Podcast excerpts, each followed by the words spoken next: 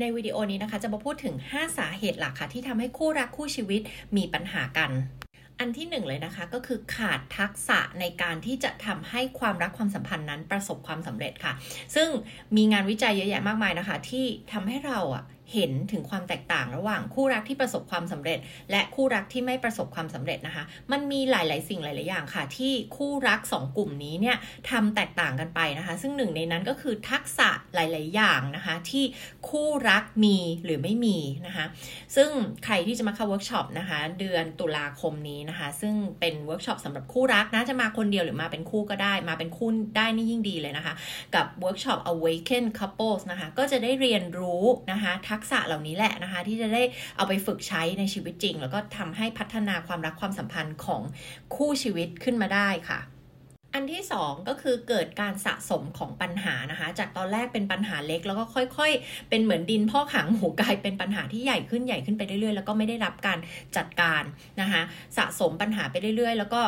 ต่างคนต่างคิดว่าเดี๋ยวสักวันหนึ่งถ้ายังไงปัญหาก็คงจะหายไปเอง ถ้าเราไม่ไปพูดถึงหรือเราไม่ไปสนใจเดี๋ยวมันก็จะหายไปเองนะคะ แต่ความจริงแล้วมันไม่ได้หายค่ะ มันก็จะเก็บเก็บเก็บสะสมเอาไว้นะคะ อยู่ในใจเราแล้วก็เป็นปัญหาที่เกิดขึ้นใหญ่ขึ้นไปเรื่อย ๆ ในชีวิตนะคะ แล้วก็สร้างความขมขื่นสร้างความรู้สึกไม่ดีในใจของกันและกันนะคะนำไปสู่ปัญหาที่ใหญ่มากขึ้นมากขึ้นจนในที่สุดวันหนึ่งรู้สึกทนไม่ได้ขึ้นมาค่ะ อันที่3นะคะเกิดขึ้นจากความแตกต่างของไทป์บุคลิกภาพของคนทั้งสองคนค่ะ และคนทั้งสองอะไม่เข้าใจในความแตกต่างนั้นนะคะ ขอย้ำว่าไม่เข้าใจนะคะ เพราะว่าแค่การที่ไทป์บุคลิกภาพแตกต่างกันอันนี้ไม่ได้เป็นปัญหา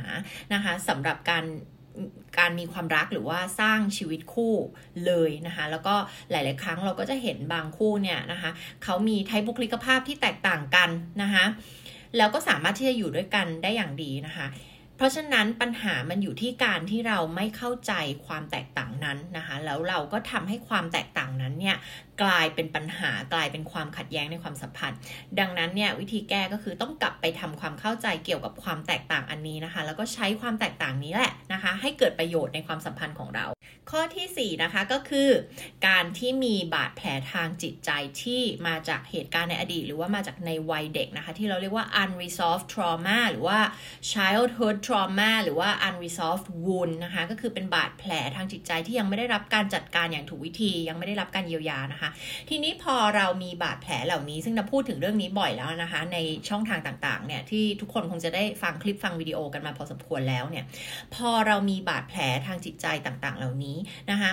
แล้วเราไม่แก้ไขเราไม่เยียวยามันเนี่ยมันก็ไม่หายไปไหน มันก็เหมือนเราเรามีแผลสดเนี่ยอยู่ตรงเนี้ยแล้วเราพยายามปิดมันเอาไว้ทำเป็นไม่สนใจนะคะ แต่ว่ามันไม่ได้หายไปไหน ไปโดนมันนิดนึงก็เจ็บไปโดนมันนิดนึงก็เจ็บอย่างเงี้ยนะคะ ก็เหมือนกันเลยนะคะ พอเรามีบาดแผลพวกนี้เนี่ยนะคะ แล้วเราอยู่ในความสัมพันธ์ความรักเชิงความรักเชิง romantic relationship นี้กับคู่รักของเราเนี่ยนะคะ ซึ่งเป็นความสัมพันธ์รูปแบบที่เรียกว่าใกล้ชิด แล้วก็ triggering มากที่สุดนั่นก็คือมันถูกกระตุ้นความรู้สึกไม่ดีพอ หรือความรู้สึกต่างๆ เหล่านี้ที่เกิดมาจากบาดแผลจากวัยเด็กเนี่ยได้ง่ายมากๆนะคะ หลายคนจะมีคำถามนี้ที่ถามนะว่า เอ๊ะทำไมแบบเช่นนะคะทำไมเป็นปัญหาที่ทำงาน เช่นโดนเจ้านาย feedback หรือทำธุรกิจเจอลูกค้า feedback ทำไมไม่รู้สึกถูก trigger ไม่รู้สึกถูกกระตุ้น ไม่รู้สึกแบบ โกรธหรือโมโห หรือเสียใจหรือไม่ได้รู้สึกว่าตัวเองไม่ดีพอขนาดนั้น แต่ทำไมพอเป็นเรื่องของความรักอะ่ะบางทีทำไมแค่แฟนไม่โทรกลับ หรือว่าแฟนเลือกที่จะไปทำงาน แทนการที่จะไปกินข้าวกับเราอะไรเงี้ยทำไมถึงได้เกิดความรู้สึกน้อยใจเสียใจรุนแรงขึ้นมาอะไรเงี้ยนะคะ ก็เพราะว่าในเรื่องของการทำงาน หรือเรื่องอื่น ๆ ในชีวิตอะคนเรายังกลับมาบอกตัวเองได้ว่า เออ มันเป็นเรื่องของความสามารถนะคะ ซึ่งเราอะจะรับได้นะ ถ้าหากว่า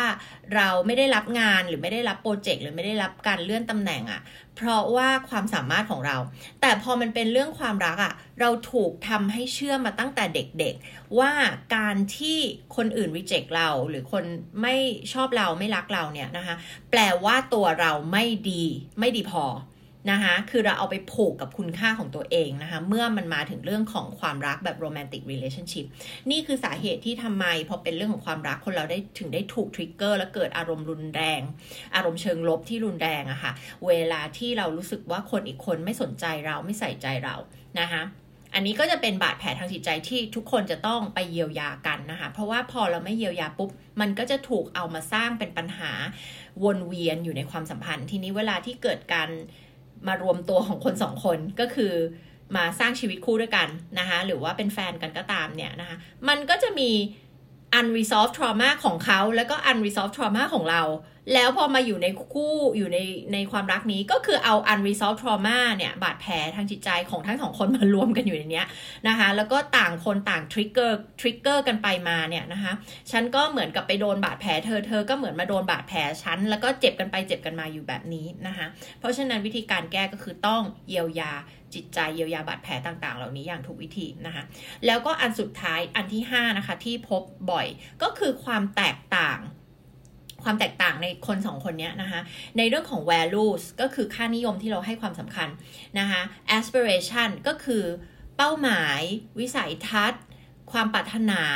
ที่เรามีให้กับชีวิตตัวเอง แล้วก็ให้กับให้ที่เรามีกับ กับชีวิตคู่อันนี้ของเรานะคะมันแตกต่างกัน แล้วอันที่ 3 ก็คือไลฟ์สไตล์มันแตกต่างกันนะคะก็คือเป็นความแตกต่างระหว่าง values aspirations แล้วก็ไลฟ์สไตล์นะคะซึ่งถามว่าแก้ได้ไหมก็แก้ได้ค่ะ เพราะว่าเมื่อเราเข้าใจความแตกต่างอันเนี้ยนะคะมันก็จะทำให้เราเนี่ยสามารถที่จะออกแบบชีวิตแล้วก็ พอเราเข้าใจกันและกันนะคะแล้วเรายังรักกันอยู่เนี่ยนะคะ มันก็สามารถที่จะทำความเข้าใจกับความแตกต่างอันนี้ แล้วทำให้มัน work สำหรับเราได้นะคะแต่ต้องบอกว่าอันที่สำคัญก็คือ values เนี่ยนะถึงได้บอกว่า values มันควรจะคล้ายกัน ไม่ต้องเหมือนกันเป๊ะ เวลาที่เราเลือกคู่เนาะแต่ทีเนี้ยถ้าเราพูดถึงสถานการณ์ที่เราคบกันจริงจังแล้ว เรารักกันมาก เราแบบแต่งงานแล้วมีลูกแล้ว แล้วก็มาคบ ค้นพบว่า values มันไม่เหมือนกันซะทีเดียวเนี่ย ก็ยังมีหนทางที่พอจะแก้ไขได้นะคะ แต่บางครั้งก็เจอเหมือนกันค่ะ ที่มันแตกต่างกันไปเลยคือแบบภาพความฝันคุณค่าที่เราให้ความสำคัญมันแบบ มันแตกต่างแบบกันแบบโดยสิ้นเชิงเลยอันเนี้ยนะคะ หลาย ๆ ครั้ง ก็คนทั้งสองก็อาจอาจที่จะตัดสินใจที่จะแยกแยกย้าย แล้วก็เป็นเพื่อนที่ดีต่อกันในการเลี้ยงลูกร่วมกันอะไรเงี้ยก็มีเหมือนกันนะคะก็ต้องดูเป็นเคสแต่ละเคสไปนะคะอันนี้ก็จะเป็น 5 อย่างนะคะที่เราพบบ่อยที่สุดนะคะที่เป็นสาเหตุละเป็นสาเหตุหลัก นะคะของการที่คู่รักเนี่ยมีปัญหามีความขัดแย้งกันนะคะแล้วก็ไม่สามารถแก้ไขได้นะคะ ซึ่งใครที่มาเข้าเวิร์กช็อปกับเรานะคะ ในเดือนตุลาคมนี้นะคะ ก็จะมาเรียนรู้ 7 เสาหลักนะคะของการสร้างความรัก นะคะชีวิตคู่ที่ประสบความสำเร็จนะคะจะได้มาเรียนรู้ทักษะต่างๆที่จำเป็นนะคะที่จะต้องมีแล้วก็ต้องฝึกขึ้นมาให้ได้นะคะแล้วก็จะมาเรียนรู้วิธีการสังเกตนะคะพวกจุดที่เป็นสัญญาณต่างๆ ว่า เอ๊ะ นี่แหละคือจุดที่สร้างปัญหา จุดที่จะทำให้มันเกิดปัญหาละนะคะ เพื่อที่เราจะได้จัดการมันตั้งแต่เนิ่นๆนะคะ ไม่ปล่อยทิ้งเอาไว้นานๆนะคะ เราจะมาเรียนรู้ถึงต้นเหตุสาเหตุหลัก ทุกอย่างอะค่ะของปัญหาที่คุณมีอยู่ ซึ่งก็ขึ้นอยู่กับผู้ที่มาเข้าเวิร์กช็อปว่ามีใครมีประเด็นอะไรกันบ้าง ก็ต้องเข้ามาปรึกษานะคะ แล้วก็เราจะมาเจาะลงลึกแต่ละเคสไปนะคะ มีคนถามว่า